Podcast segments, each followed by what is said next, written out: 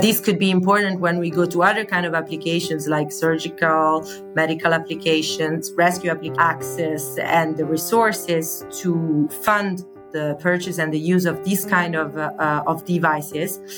But overall, this is not going to be as different as any other technological advancement.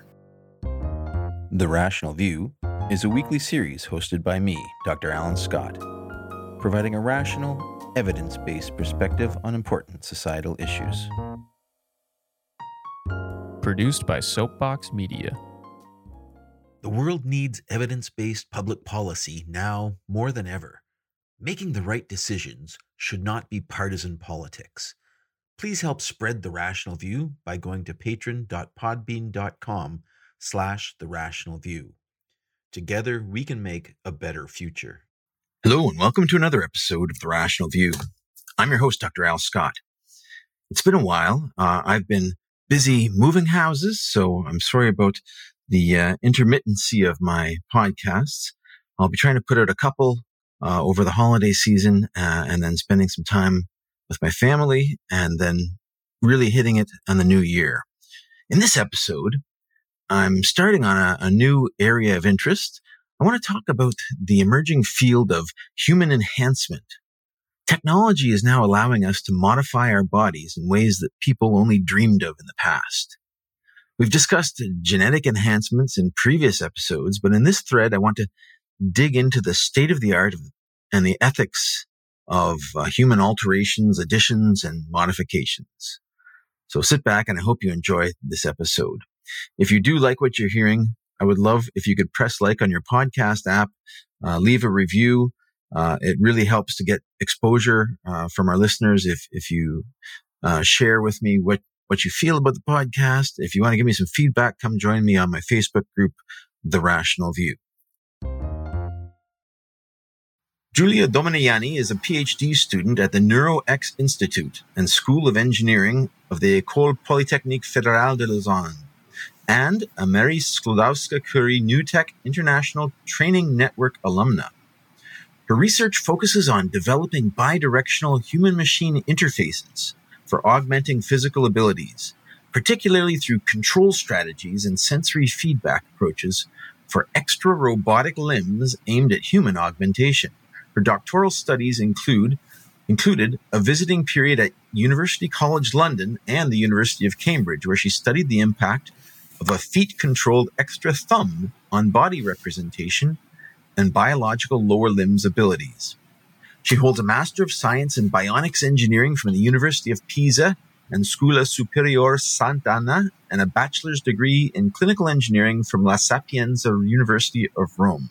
Giulia, welcome to the Rational View. Thank you. Thank you very much for hosting me and for inviting me. Uh, I found out about you through a, through a paper you'd, you'd published on uh, adding a third robotic arm to people and, and having them learn how to control it.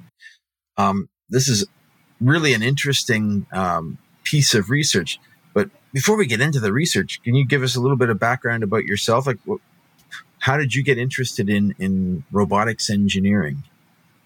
Yeah, so I am. Well, I started uh, to get interested into this this topic during my bachelor. I had a general um, interest in medicine and science and engineering. And I started my bachelor. And then during my bachelor, I started getting more and more keen, starting with first with prosthetics. And I did a master working more on, on prosthetics with Professor Micera, which is my current supervisor for the, for the PhD. And then it was thanks to him who proposed me to start working on this exciting project at the Translational Neuroengineering Lab that I started my PhD. I moved from Pisa to uh, Geneva at Campus Biotech, where our EPFL laboratory is based.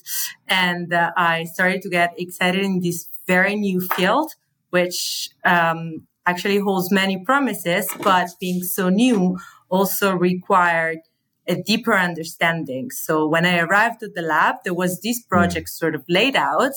Uh, but uh, the the cool thing for me was that it was extreme. Also, we were also extremely free because everything was really at the start. I started nice. from scratch, and we're like, okay, where do we start from? That's very cool.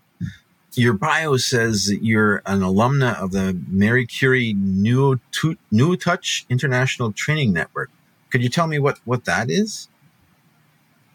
Yeah, that's an international training network for PhD students. Uh, so we have a general um, big project, and each of the students works on very different sub projects that all connect uh, somehow to to the same, let's say, goal in it from different from mm-hmm. different perspective.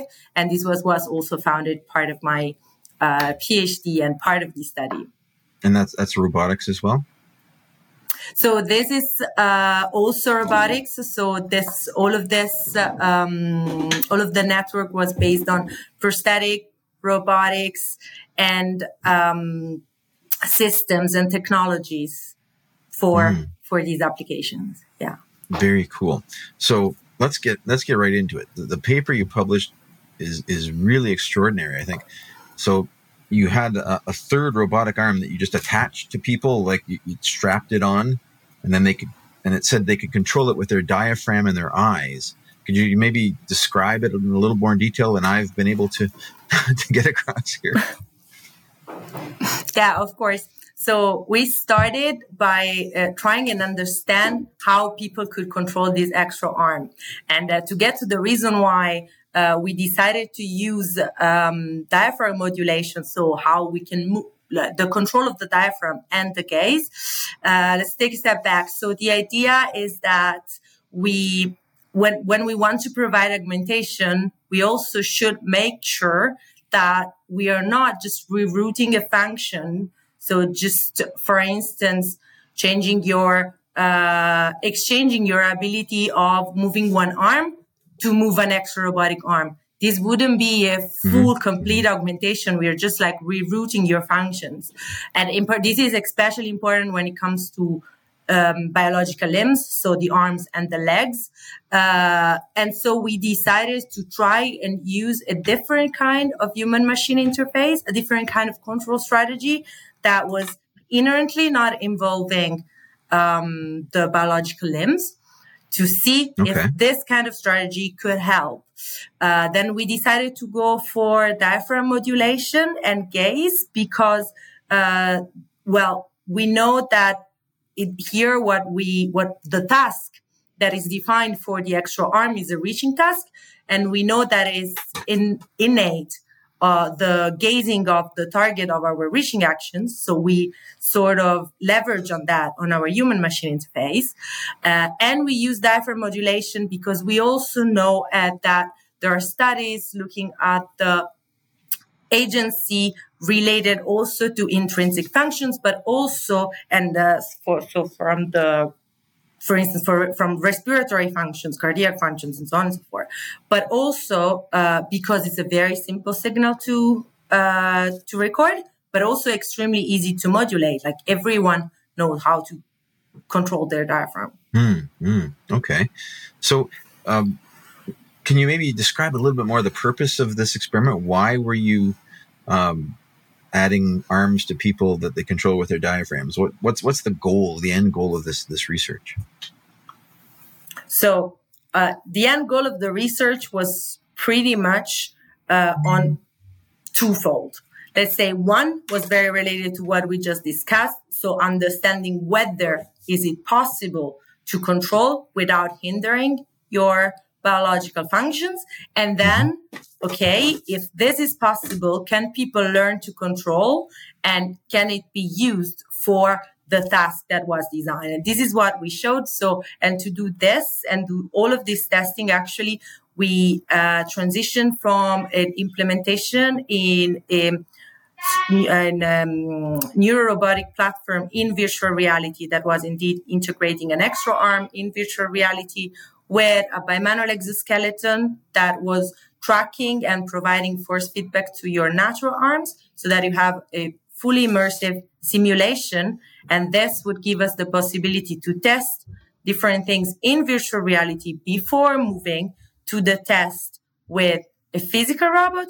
And then once mm. all the hmm. tests in VR, we saw that we were successful. So we moved to the physical robot. We did a simplified version of the human machine interface. And we saw that participants could actually both naive participants, so people that just came in the lab for the first time, they weren't a robot and they started controlling it, but also participants that did several days of training before in virtual reality, they were both able to control the um, this extra robotic arm for reaching tasks. That's the task that we defined in this in this case. So how how good did they get with controlling this? How how precise could they could they move this? So so they they, they get fairly precise. Uh, so we had different tasks. Uh, when I when I talk about reaching tasks, we have unimanual and bimanual reaching tasks. We go up to participants that get to 100% success rate. On average, we are somewhere between 60, 80% rate, 80% success rate depending on the different different kind of task. We do tasks also where participants do not have um, uh, visual feedback. In that case, the success rate goes very low. This is a task that we did in, in virtual reality, but in general, we see that participants start off pretty good and can also improve uh, mm-hmm. throughout mm. different days. And they retain the learning, meaning that we call them back in the lab weeks or um, months after the training, and they can still perform the task pretty well. Wow. So people can just add extra robotic limbs and learn to control them intuitively with muscles they rarely use. Is that that the, the result that this shows?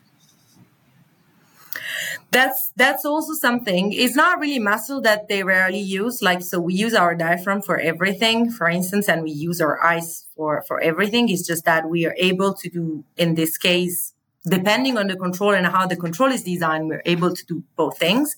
But in general mm. this is also this it, the, the take home message the take home message for me of the research is that uh, carefully planning your control strategy and uh, assessing all the steps will lead you to the possibility of controlling an extra robotic arm providing true augmentation to the user. But what you said is very interesting because actually um, there is another line of research that also was taken, like is part of uh, the of the research at the at the lab. Uh, that mm-hmm. mm-hmm. the um, the use of auricular vestigial muscles for and and the training of people to learn to control auricular vestigial muscles. So the vestigial muscle, for instance, the superior auricular muscle is muscles that were used uh, like ages ago to actually control the movement of our ear. But these are called vestigial muscles because they're there, but so, we don't use them anymore. So they're wiggling their ears to control the robotic arms. so there are there are people that know how to control their ear, people that don't. But it was shown that people can learn to control these muscles. Also, these muscles still have a representation in the like motor cortex of the brain. So, like we they, people can learn indeed, and it was shown also in the publication from um, from wow. our our lab. Um, I was not part of this, but it's also a line of research in the lab, uh, and this is something that could be definitely used because this is like totally independent from from anything else. Hmm. So how do, how long does this this learning process take before people are getting good with using these these extra prostheses? In our case, what we did was having participants coming to the lab for uh, three consecutive days. So the improvements we have seen were on three consecutive days, and we are talking about a session of uh, one hour per day, more or less. Then some mm-hmm. of them came back for a four session after a week or after a year.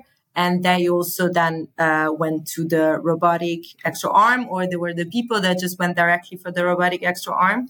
Um, we do seem to see some plateau in learning already over the three days for some kind of task, not for others.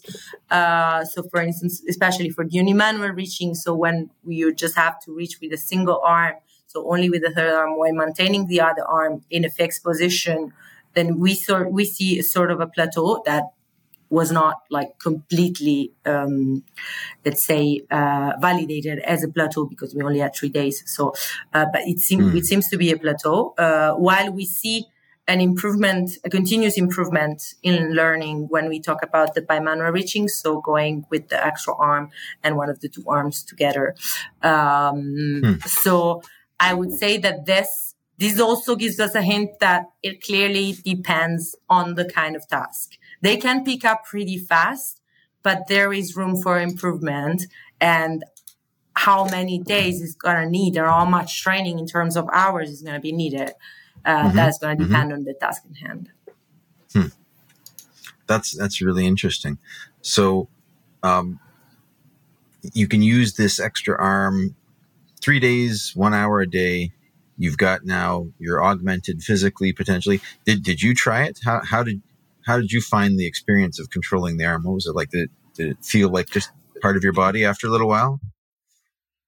of course i tried it because like can imagine that like developing and everything so i've been playing let's say more and trying with it uh, for for a lot of time for for testing and developing um, i find i find it myself pretty pretty easy and uh, straightforward to to mm-hmm. control but mm-hmm. again i'm also biased because uh, I, I i've worked on it for a very long time but normally also what we see is that uh, people have more or less the same, um, uh, let's say, opinion when they are not reporting uh, cognitive loads like that are um, over over the moon. They decrease with time. So I would say that my experience eventually can be considered just the experience of a person that actually used it for a very long time. Um, it does. You do feel. I I must say, like you do feel ownership over over the over the over the arm because it's fully under your control. Mm. So this is something that uh, sorry, you do feel agency over the over the arm because you feel that you are in control of the arm. Mm. Um, whether you feel that it's part of your body, I haven't been working uh, in the virtual reality one. For me, at a certain point, yes, but it's true that our participants with that amount of hours didn't report it. Same for the robotic one, they just spent like one hour. Each of our participants just spent one hour with the robotic one. Mm. Um, so, so yeah, I guess it's also something that could depend. But eventually, like this idea of like, is it part of me? Um, is important. So like, it's also all these, uh, all these concepts of embodiment, uh, is important. But like more and more, we're going towards an idea that, uh, maybe what's needed to be able to control um, uh, devices like extrarobotic limbs, but also prostheses or any other kind of these devices in, in sort of this mega broad domain uh, is more what, what has been like defined as um, soft embodiment. So it's more of a sort of a functional embodiment rather than a full um, more like what, what is called in contrast hard, where you have to check all the different uh, texts of the definition of embodiment. So something that it feels like your body, that is feel as part of your body, your agency over it, and so on and so forth. Yeah. yeah. There was there any feedback like to the participants from from the arm? Like, was there any touch feedback or anything like that, or is that something you're thinking about so, incorporating? So we did a few tests so um, subset of participants were also provided with a tactile display when we were doing our test in the um, in the platform, so in the virtual reality uh, exoskeleton mix um, platform. Uh, mm-hmm. But we found that surprisingly, that is uh, so opposite to what some most of the time happens with all the time happens with uh, prosthesis uh, and in prosthetics. Uh, the providing the haptic feedback we provided did not improve performance compared to, to no haptic feedback. We have several hypotheses about this. It could be that the kind of task didn't really need an additional sensory feedback over the mm. visual one, uh, being being a reaching task. It could be that different sensory modalities are needed. It could be uh, several different things. But what we've seen is that what we have provided in that case did not improve contrary to hmm. what we would have expected did not improve um, and this is also though something that help us then consider what to use when we move to the uh, physical harms, physical extra arm. Because as I said at first, like the, the virtual, the virtual platform was where we were sort of like playing with the different tasks, different, different hmm. components mm. and everything. So once we've seen that the haptic feedback that we were providing was not useful, we did not include that when we moved to the use of the physical arm. So our human machine interface hmm. in that case was only the one including including the control. There is another interesting point that is uh, that when um, when we see when, when we talk about the physical arm, uh, this is also something that has been uh, like widely discussed uh, in uh, in the field.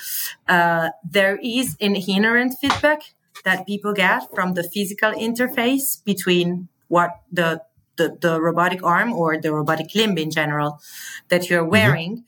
and your body because it's going to be somehow a rigid interface different level of rigidity but it's going to be a rigid interface so whatever happens there is going to propagate and you're going to have a, um, a sensory feedback at the at the interface and it's it's been hypothesized that this might be uh, might be as well enough. We don't know this yet, but one interesting thing that we have seen is that uh, participants performed. Um, if we take participants that did their first ever session with the uh, with the human machine interface, so with the control strategy, with the mm-hmm. physical robot, and with the um, uh, and with the uh, sorry, uh, virtual robot, actually the people with the physical robot perform better than with the virtual robot. That hmm. could be due to the fact that they have an extra feedback. Um, okay. Okay. due to the interface with the robot. I mean, there's there are obvious applications from this research to, to mitigate spinal cord injuries, for example. And you know, this is the sort of thing that people do to to actuate prostheses uh, for paralyzed patients But you, you are also, I think, or, or maybe mainly maybe more interested in just enhancing people, like just giving you a third arm. Um, you know, it would be nice to have an extra arm for washing dishes or for, uh, I think, as you said in an interview, as for soldering, you know, you want an extra arm to hold the two wires together basically while you're soldering. So is, is that, how, how much further do we have to go to get to a point where this is useful? So I think there is still uh, some um, some years to go, uh, definitely. And I do believe that there are different applications, and different application will require more or less time to be to be considered ready. For instance, what what you have suggested is absolutely true. Like research in augmentation can also boost um, the assistive and restorative domain. For instance, exactly people with spinal cord injuries, people, stroke patients, mm-hmm. uh, not only extra arms, but extra finger, they could be used. But in that case, we might have less constraints on um, the uh, abilities and on the rerouting of functions, for instance, or on the hijacking of present, um, present fun- mm, pre-existing functions. Um, but also mm-hmm. the same could hold at the end. For me this was and for, for the research that we were carrying on in the lab was also very important as a general very broad research on um, the impact of augmentation. But it's true that in some cases and this we had discussed also um, before in um, in more of like review work that this is also this also might depend on the task. If we think of augmenting the abilities of a surgeon a surgeon might as well be standing and not moving and so might be using their lower limb to control this extra arm. Is not as crucial hmm. might be not as crucial to have the lower their lower limb free but if we think of other applications which i think also could be um, they were a bit the drive of of this project as well which are sort of like high risk uh, scenarios like search and rescue in that case mm-hmm. we might want uh, we absolutely need that the person is completely capable in all of his functions and we are we can provide an extra function. We cannot remove or reroute one of their abilities to provide an extra one. Um, and these are situations where I believe this thing might make the difference because being a high risk situation, it might be the best choice having one single trained person uh, to mm. to make and like put in security uh, whatever scene or rescue rescue people uh, without the need of both like communicated with multiple person managing multiple mm-hmm. persons in high risk situations mm-hmm, mm-hmm. but your motivation for this is just for soldering mainly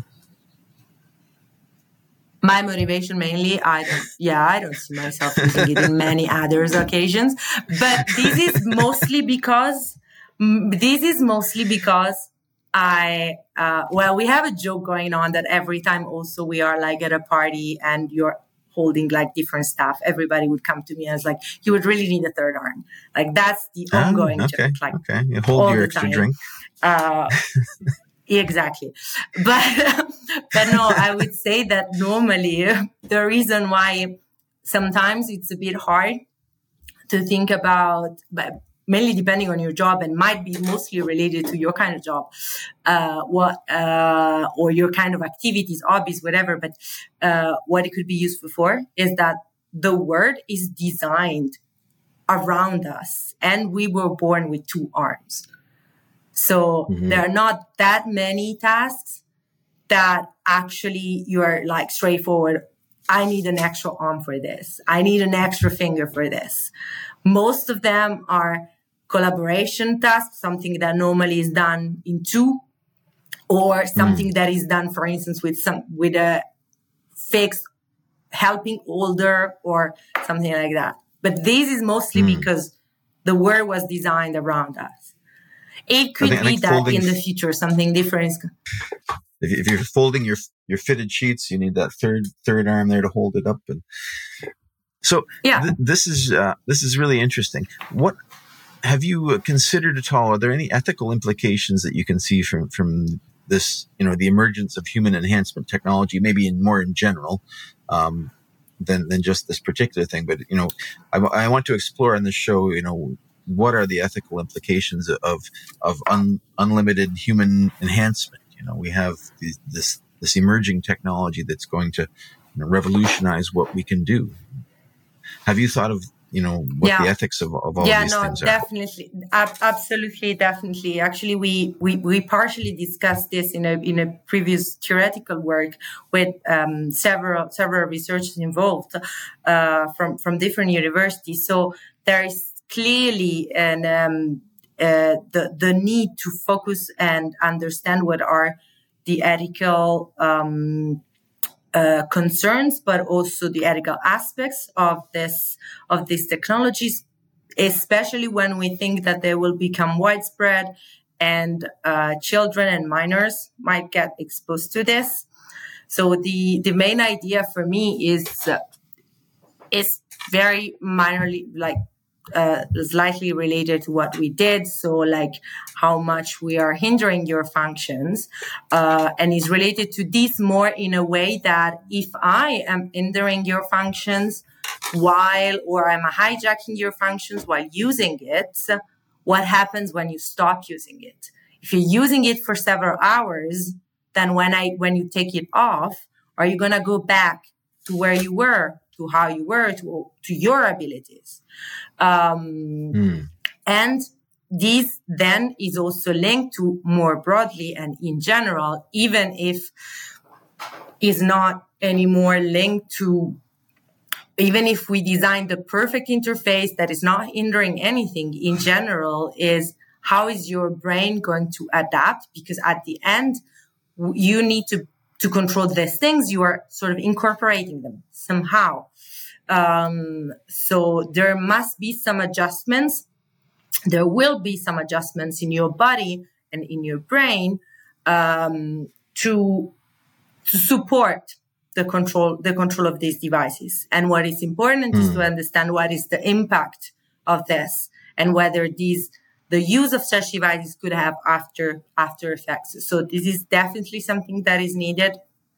Or well, it's, it's something that I've been discussing also in my in my thesis, um, in my doctoral thesis, and uh, is absolutely crucial that going further. Uh, there are more and more like longitudinal experiments also looking at the impacts long term and after effects, not only what are the performance and how good people can become while using the device, but also what happens when they take it off. I think there's also the, maybe the issue of accessibility. Um, obviously, the first uh, as these technologies roll out, they're going to be really relatively expensive, and and you know there's going to be a very exclusive club that could gain access to these enhanced abilities. Is that a, is that a factor or an issue that you've just you've thought about or discussed? So I believe that this is not going to be that different from most of other kids. You can think of extra robotic arm that eventually are going to be like 3D printed extra arms. So they can be like fairly not that expensive human machine interface. There are not, uh, there are base of sensors that are not that expensive. Um, I think this is going to depend a lot on, on again, on the applications, definitely. So I don't think this is a concern when it comes to people and to how they're going to use them, like single people, uh, because I believe that at, at first, for sure, is going to be more like of a fancy gadget or whatever. But this could be important when we go to other kind of applications like surgical, medical applications, rescue application, where then mm-hmm. is going to be mm-hmm. the problem of have, having it state level access and the resources to fund uh, the purchase and the use of these kind of uh, uh, of devices. But overall, this is not going to be as different as any other technological advancement. Hmm. Okay. I mean, yeah, what no, I mean is that I don't think there is anything intrinsic in the device itself or in, in the technology itself uh, okay. compared to, to other things. All right. So, as, as, someone who is interested in, in human enhancement and is studying this for a PhD, you must you're obviously in this into this field of human enhancement. Are there other technologies out there that, that interest you that you see as as really cool, cutting edge human enhancement stuff that you'd be uh, hoping to, to, to get access to? Well, I've been, um, as, as, as, you also mentioned at the beginning, I've been working for uh, one year, almost one year, and then in, in presence, and then we are still collaborating uh, with the Plasticity Lab from the University of Cambridge, where I had the chance to work on the third thumb. In this case, we're talking about a toe-controlled extra thumb uh, so is uh, very different because it's it's a finger and is not is not an is not an arm. We're talking about toe control, which is inherently linked to uh, to to to lower limbs, for instance. Uh, but mm-hmm. um, that was extremely exciting because uh, thanks to the expertise of the lab, we also had the chance to study uh, brain changes before uh, related to, to the use of the thumb. Uh, this all, everything is still like sort of in process, so I not cannot talk too much about mm, this. Cool. But um, that was extremely exciting. Um, then there are other technologies. I think what what what would be extremely cool. So there are um, there are also a lot of um, there is a lot of research in the U.S. as well. Thinking of like Professor Asada at MIT, um, they have super cool robot, amazing robots. Um, and, uh, and I think while even though they are, they, they, they, they, they're doing a lot, a lot more recently on, uh, mm-hmm. on the interfaces and everything. But I think we, they, they are still, I mean, they're like mechanical engineers. So I, I absolutely understand that. And I very much admire their job. Uh, I think I would love to be able to combine what like the amazing technology they have and try um, to use our sort of our approach to find a way to control the, the the, technologies also they have that that would be that would be very exciting that's cool So you talk about um, brain changes, and I want to maybe just touch on that a little bit because that's interesting. So, so when you're controlling these extra things, there are changes, measurable changes in the brain and how it interacts with certain areas. Can you maybe describe a little bit how that works or what happens? Like, th- does uh, the area for those muscles grow? So there is uh, very briefly, like there was um, like what, what I've been working on more recently is actually also based on previous studies in the lab that I visited. And what they have found is that the representation, so the way you represent uh, the, the fingers of your hand in the mm-hmm. uh, somatosensory primary area uh, actually shrinks uh, after use of, after training with the uh, this extra robotic thumb, which is the third thumb designed by Dani Clode. So basically, what they did, they had this extra thumb. They've been controlling the thumb uh, and training on it, and they were scanned pre and post, and we see a shrinkage in the representation. So the representation of the fingers become more similar, and this could be thought as being due to the fact that we are sort of like somehow making space for the representation of this uh, extra extra thumb as well. So, and that, this that's is something, the ethical concern that you brought up, right?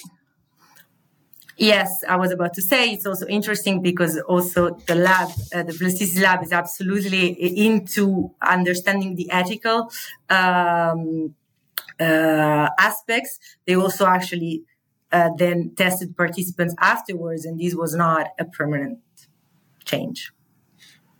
But this, this must be going on all the time in, in brains as we adapt to, to changes in, in our in our physiology. I mean, this is this must be a, like a natural process, right? We're always adapting to what we use or what we practice more with.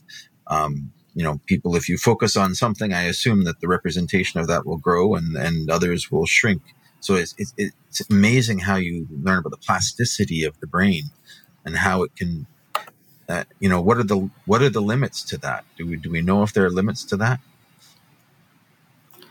Well, the brain is actually not as plastic as as we think, and as most like the the broad like research uh, um, is actually like the the the, the field and, and, and the community mm-hmm. talks about actually interesting, like yesterday, uh, it was uh, one, one thing that is often said about plasticity is how, uh, you know, like after amputation, you get a full remapping of everything, like everything changes.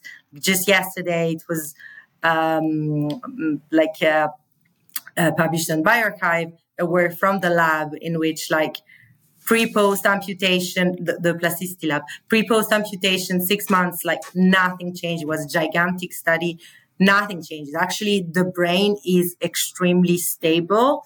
Uh, hmm. but there are some areas that adapts and uh, these are not necessarily for instance uh, the primary areas uh, which are those that are in charge of the um, direct execution, for instance, of a movement, but might be higher other areas that are more in charge of the organization of, of the of the movement, of the collaboration of, of body parts. And this, yes, they can uh, uh, they can modify, uh, they can account uh, for for the use of different tools or for the use of uh, or for the integration of an, an extra body part uh, but I believe that in this case is very important because it's something that somehow, for instance, in the case of the of, of, of the extra thumb, so of the third thumb,